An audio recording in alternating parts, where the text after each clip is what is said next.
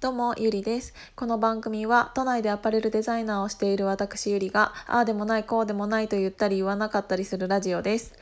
今日は、うん、大人の運動会の、えっ、と、本番でした。で、今は、うん、夜中の12時40分、今、家に着きました。あのー本当に皆さんお疲れ様でした。朝早くからつくばまで。でも本当に何喋ろうかなって思うぐらい、うーん、なんかね、言葉にならない感じだったんですよね。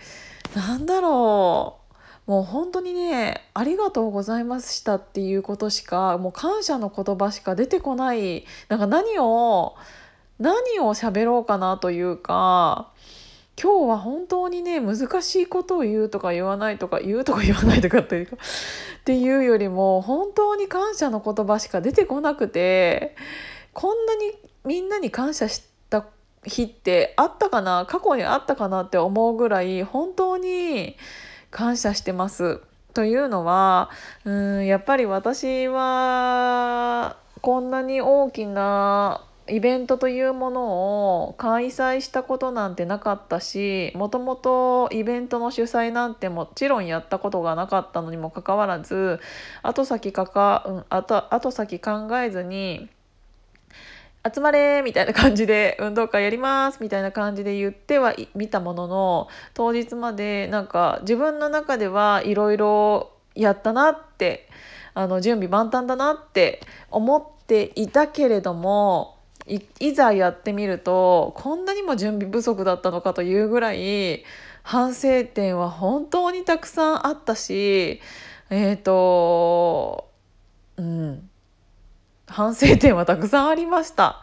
なんですけど本当にそこで助けられたのはうんスタッフでもない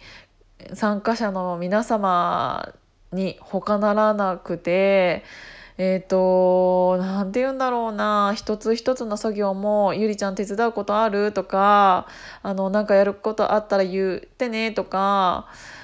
すごくいろんな方に声をかけていただいたりうーんなんかちょっと私のルールの中決めたルールの中でちょっと欠点とかが見つかってそれだとこうなっちゃうからこうした方がいいんじゃないとかあのいろんな方のいろんなご意見やいろんな方のいろんな優しい言葉をかけていただいてあの反省しながらも本当にみんなで作っていくっていう運動会だったのは本当にこれが初めてだったし自分が主催するっていうことに関して正直そこまで重さというのを、えー、と感じてやっていたわけではなかったんですけどいざ会場に70人という人数が集まった時にちょっとなんかビビったんですよね。70人ってこんなに多いんだって思ってなんかこれをどうやってか盛り上げていこうというかなんか今日一日いけるかなってラジオ体操とかしながら思ってたんですけどやっぱりいざ始まってみたらもう本当に競技自体を皆さんが楽しんでやっていただいて落ち落ち度があるところもすかさずフォローしていただいてあのー本当に皆さん全員70人全員がいなかったら一人でも欠けていたらできなかったことだと思うので本当に皆さんありがとうございました。私こんなに、えー、と37年間生きてきてえー、て言うんだろうこんなにたくさんの人に囲まれてたくさんの人からあひたたくさんの人に感謝したこともなかったですしでその運動会が終わった後もえー、と打ち上げとか2次会3次会っていうので今帰ってきたんですけど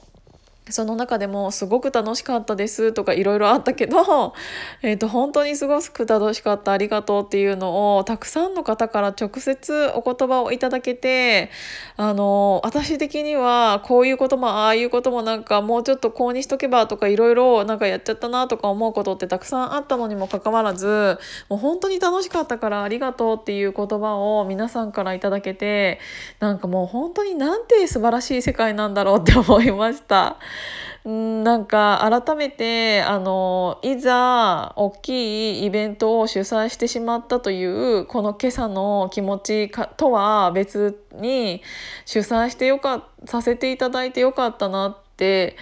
思うのは本当に人生自分の人生においてとても貴重な経験をさせていただきました。でこれっていうのは、うんと、きっと頭の中でとか、えーと、こういうことを準備してたらいいよとか例えばネットとかで検索したとしてもいざその場でその場の空気で、えーと起こりうる問題だったりとかっていうものに対応できるか対応できないかとかあとはそのそういう時に周りの人がどう動くのかとかどういう考え方になってどういう意見が出てくるのかとかってあの本当にそういうその時々じゃないとでわからないことってたくさんあると思うのでそういうのに対応どうやって自分が対応していくのかとかどうやって周りの人に動いていただくのかとかどうやって周りの人が自分に協力してもらえるのかとかもう本当にたくさんのことを今日一日で学ぶことができたのはこれを主催したからだと思います。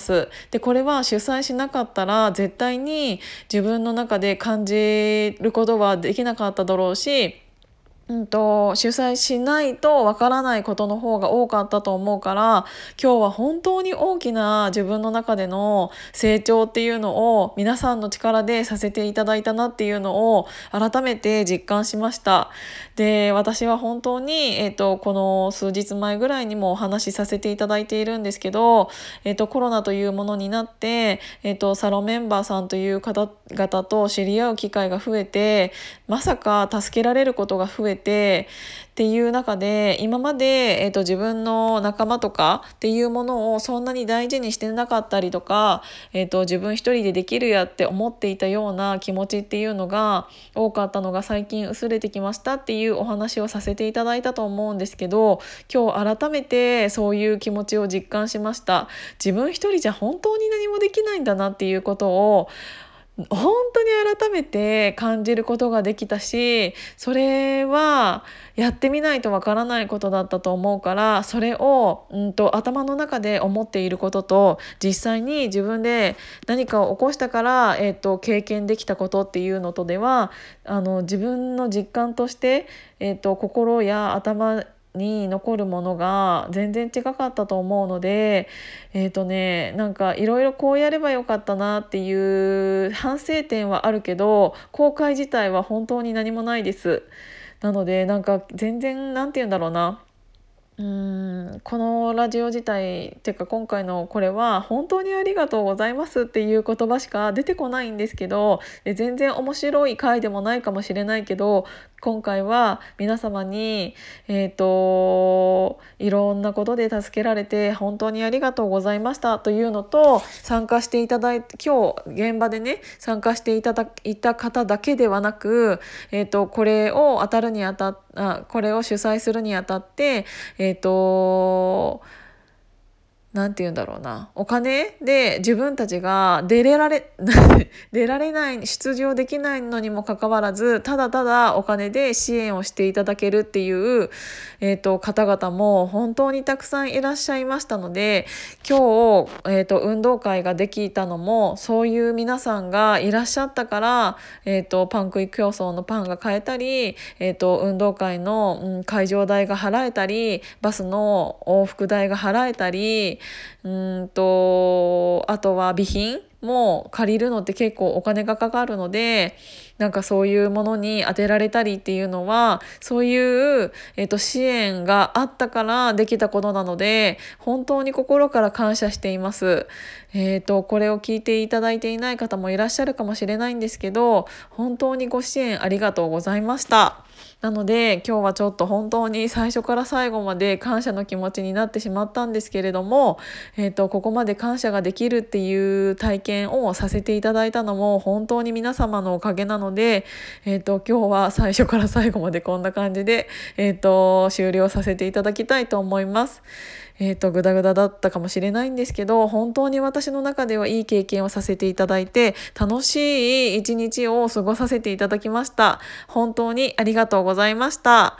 今日も聞いていただいてありがとうございました。じゃあおやすみなさい。